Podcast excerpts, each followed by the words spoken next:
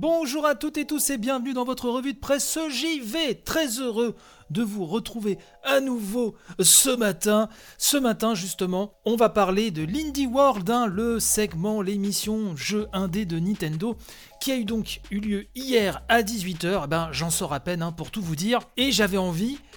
exceptionnellement d'enregistrer un peu plus tôt l'émission pour vous présenter un petit peu mes impressions à chaud, comme on dit. Alors, je vais pas non plus vous lister tout ce qui y a été montré, mais plutôt vous faire une sélection de ce qui a retenu mon attention, ce que j'estime être le plus important, et par ordre chronologique d'apparition, bien évidemment. Première annonce forte, je trouve, c'est la présence de Spelunky 1 et 2 qui sortent donc là pour l'été 2021 sur Nintendo Switch avec du multilocal et en ligne qui sera directement intégré en plus des défis quotidiens à réaliser. Alors Spelunky 1, ça fait très longtemps qu'il est dans la nature, mais le 2, c'est assez récent et donc ça va arriver sur Switch. Donc il y a aussi Feisty Fluffs, un jeu de combat avec des chats, des arènes 3D, un peu, si je veux schématiser, un peu à la Power Stone mais avec des chats, avec un style très rudimentaire voilà, visuellement, mais c'est le genre de jeu gag qui, je pense, si un jour on s'y penche, nous fera beaucoup rire à la maison. Mais voilà, c'est tout bonnement, ça a l'air dispensable, bien sûr, mais voilà, j'avais envie d'en parler. Il y avait Tunch aussi, alors Tunche, je ne sais pas si je le prononce bien, une sorte de jeu d'action hack and slash, jouable à plusieurs, avec 5 persos, ça sort en mars 2021, alors c'est un jeu qui est réalisé par un studio situé au Pérou, et qui prend comme base le folklore d'Amazonie. C'est assez intéressant, en même temps, visuellement, on est entre le jeu Flash et le jeu indé mignonnet, donc je n'ai pas su trop me positionner, alors que mon four est en train de sonner, c'est magnifique, on fait cuire des patates, là je vous raconte ma vie, des patates que j'ai enfournées là il y a quelques minutes. Bon, au niveau de la DA, je n'arrive pas trop à me prononcer, mais je pense que ce sera surveillé. L'un de mes petits chouchous, on le connaissait déjà, c'est Cyber Shadow, qui lui va sortir en janvier 2021, alors c'est un jeu clairement orienté NES visuellement, avec un style à la Ninja Gaiden, c'est magnifique, les musiques ont l'air de défoncer, je l'avais déjà repéré celui-là, mais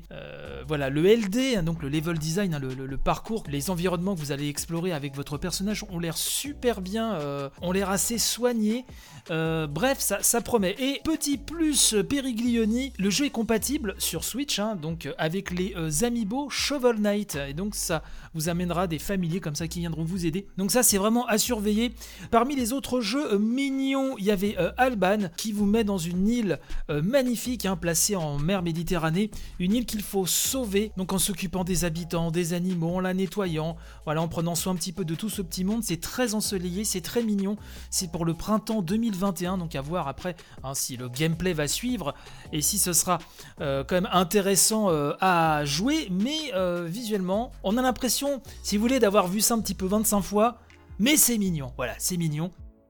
L'autre annonce,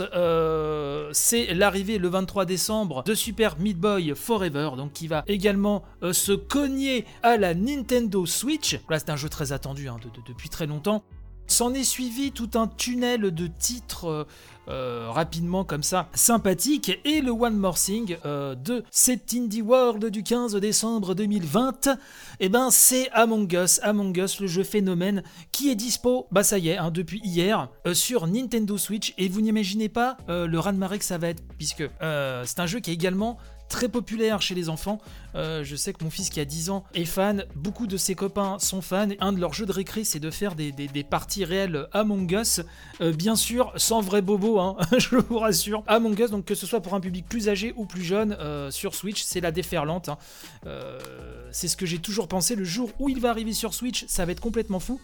Alors là, au moment où je vous parle, j'ai que le prix en dollars et c'est dans les 5$, donc à mon avis, ce sera un peu comme le prix sur Steam, ce sera dans les 4€, enfin entre 4 et 5€, j'imagine. Donc c'était un Indie World, beaucoup ont été déçus, bien sûr, certains attendaient tel ou tel jeu, on va parler d'une certaine déclinaison de Hollow Knight,